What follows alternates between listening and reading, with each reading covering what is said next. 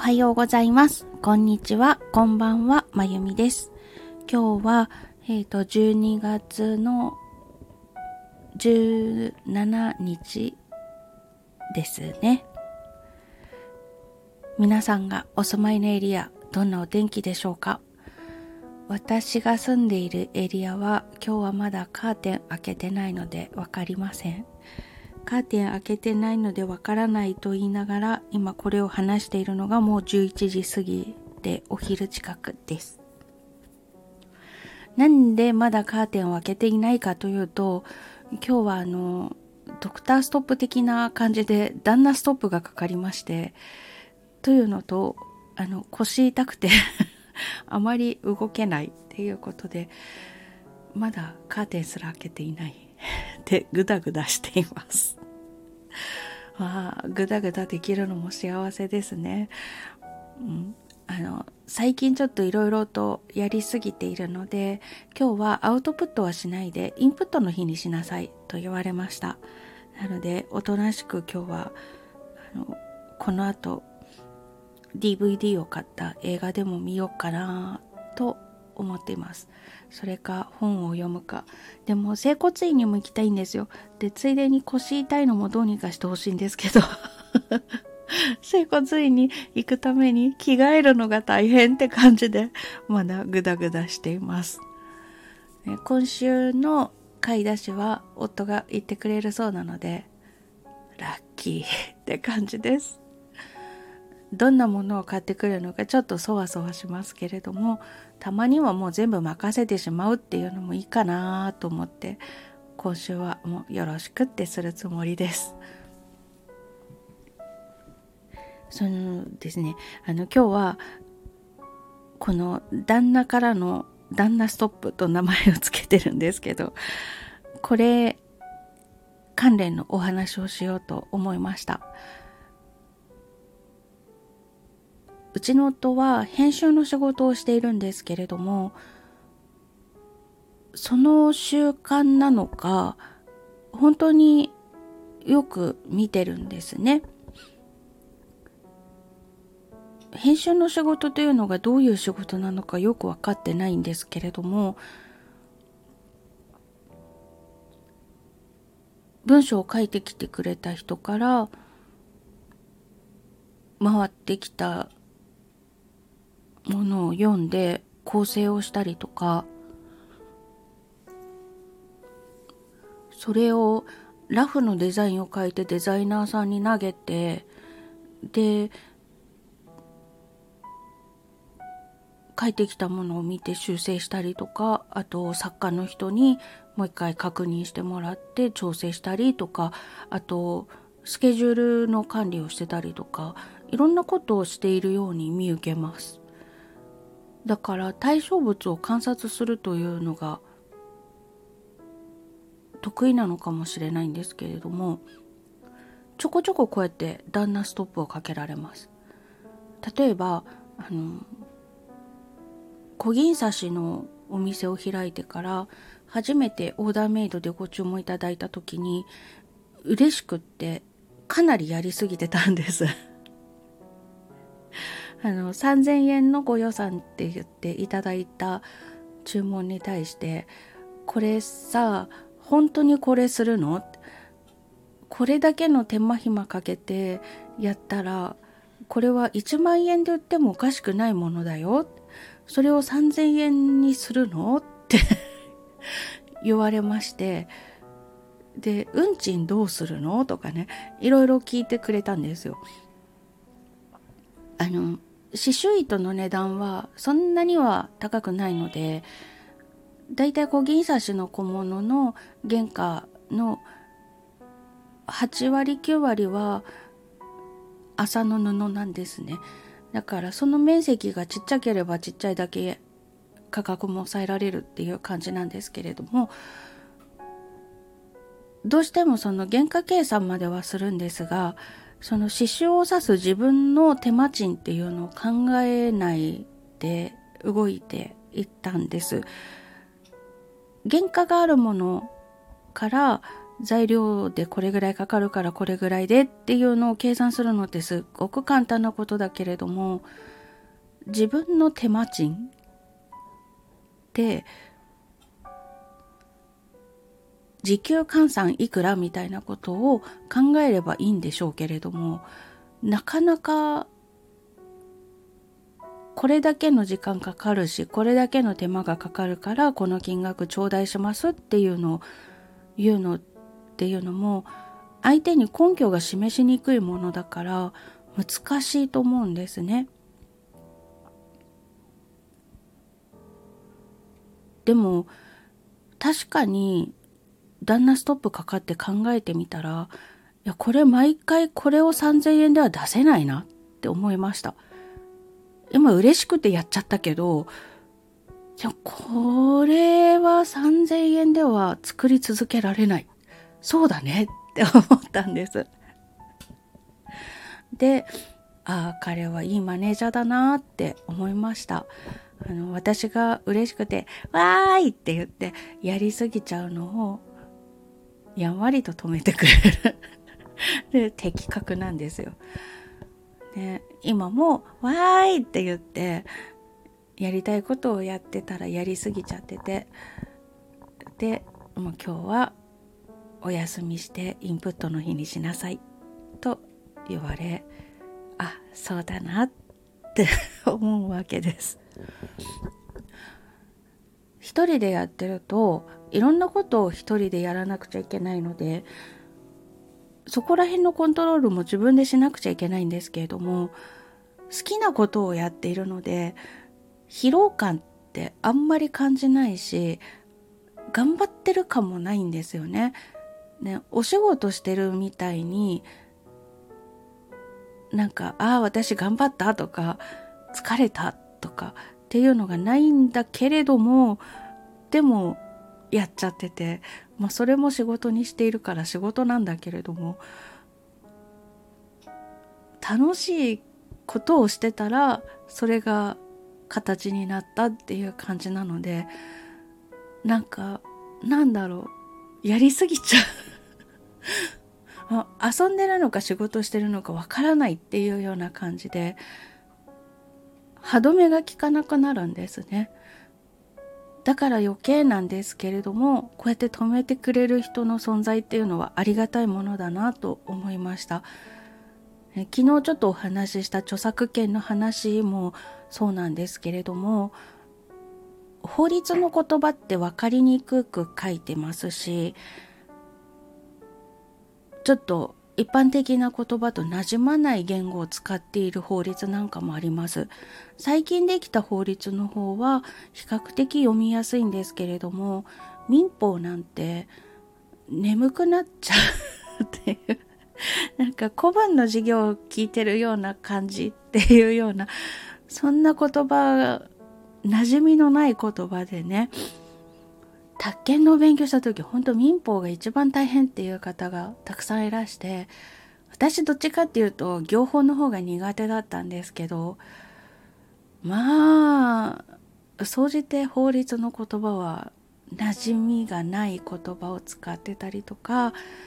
あえてこうグレーに書くようにしてるんじゃないんだろうかと思うんですけれどもその判例を照らし合わせてみないとわからないことっていうのがたくさんあったり四角締めにもきっちりとこれはこうですって書いてしまうと実際のケースでそれに合わないもの微妙に違うものが出てきた時どうするってなるじゃないですか。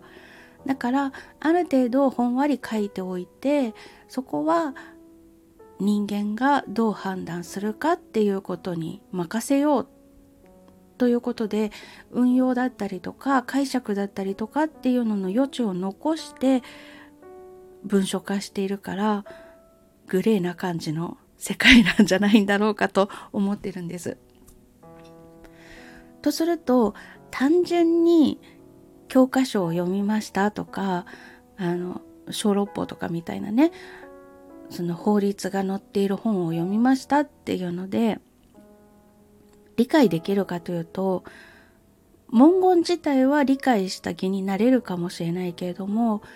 実際の生活の中で起きていることに照らし合わせるとやっぱりわからないっていうことってたくさん出てくると思うんです。なのでやっぱりその専門家の方それがちゃんとわかる方のご意見を伺うことができるっていうのは心強いなって思います。こうやって組織とか社会って生まれて育っていくんだなと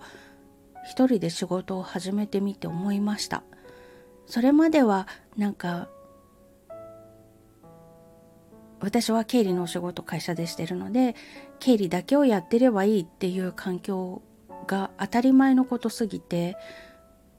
全てを自分でやるっていうことが分かってなかったですしそれだけで安定してお給料がいただけるっていうことがどれだけすごいことなのかっていうのも分かってませんでした自分で自分のお仕事を作り出して生み出して取ってきてっていうことをするまでは時間を売ってるっていう感じだったんですよね。そのことに対する対価としてお給料をもらってるっていうような。で私はその時間の中でこれこれこういう仕事ができます。っていかがですかって言って契約が結ばれたら私の時間を売り続けるっていう感覚。でも今は自分で生み出した何かしらをどうにかして誰かに見つけてもらってそれを手に取っていただくっていう生み出すと見つけてもらうとそれを手に取ってもらうようにあのちゃんと形にしてその人のところに届ける。とあと回収するっていうのとそれから帳簿をつける っていう。全てのこと。今ざっくり挙げただけでも5個のことをしているわけですよね。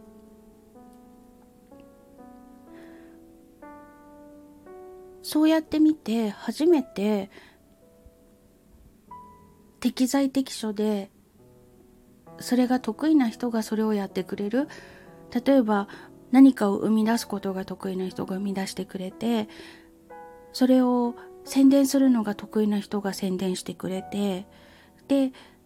誰かがデザインだったりとかいろんなことを生み出してくれたものを実際に制作するのが得意な人が作ってくれてでそれを届ける人が届けてくれてで私がやってる経理みたいに帳簿をつけるのが得意な人が帳簿をつけてくれてって5人の人でやるとそれぞれの人の分担っていうのもすごい小さなものになっていって肩の荷が下りていくっていう感じがする。そういうのがあ会社組織の元なんだな。大ごとになっちゃうけど言葉にすると。でも社会ってそういう感じでできてるんだなと初めて分かりました。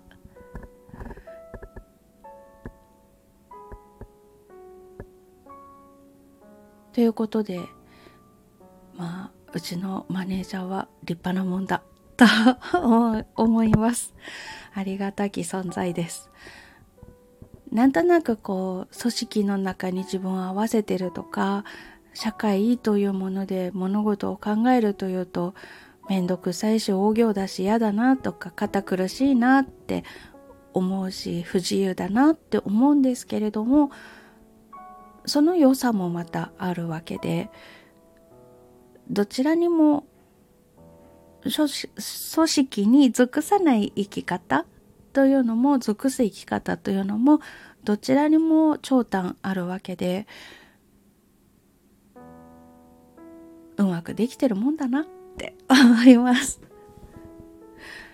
組織に属さないで一人でいろんなことをやっている人それぞれが得意なことを持ち寄って何か一つのコミュニティを作っていくっていうのも面白い動きですよね。おとといお話をしていたお仕事のこととかでちょっと相談に乗ってもらっている方はそういうこともやろうとなさっていてすごいなぁと思います私はもう自分のことだけで手一杯でストップをかけてくれる人が必要なぐらい 自分の面倒すら見られていないのでそうやって広い目でものを見て考えることができる人っていうのは素敵だなって思います。ということで今日はうちのマネージャーの勝手にマネージャーと思ってますが マネージャーの言うことを聞いてこれからうーんどうしようかな映画見始めると長丁場になるのでその前にまだ整骨院間に合うから行っちゃおうかなそしてお昼ご飯を今日は整骨院のそばに美味しいピザ屋さんがあるんですよ。で、テイクアウト OK なんですね。買って帰ってきて、映画見ながらピザ食べるとかってちょっと、ちょっと反則的じゃないですか？なんかね、映画館だったらポップコーンとかなんかとか食べられないじゃないですか。音うるさいし匂いするしって。ああ、ちょっとそんなこともしてみちゃおうかな。よし、そうしよう。ちょっと腰の調子次第なんですけど、今から整骨院に行ってこようと思います。起き上がれなかったら午後だな。ということで、今日もぐだぐだとお話をお付き合いくださいましてありがとうございます。うちの有能な、本当有能だと思うんですけど、私に対してストップをかけてくれるマネージャー、ん？すごいなって思ったところからああ組織ってだから必要なのかって思いました。そしてひいては社会というのもこういうのが拡大していくと社会というのになってるんだな。あながち悪いもんでもないななんて思うに至りましたというお話でございました著作権の話に関しては弁護士さんが書いた音楽家のための著作権の本というのを見つけました。で、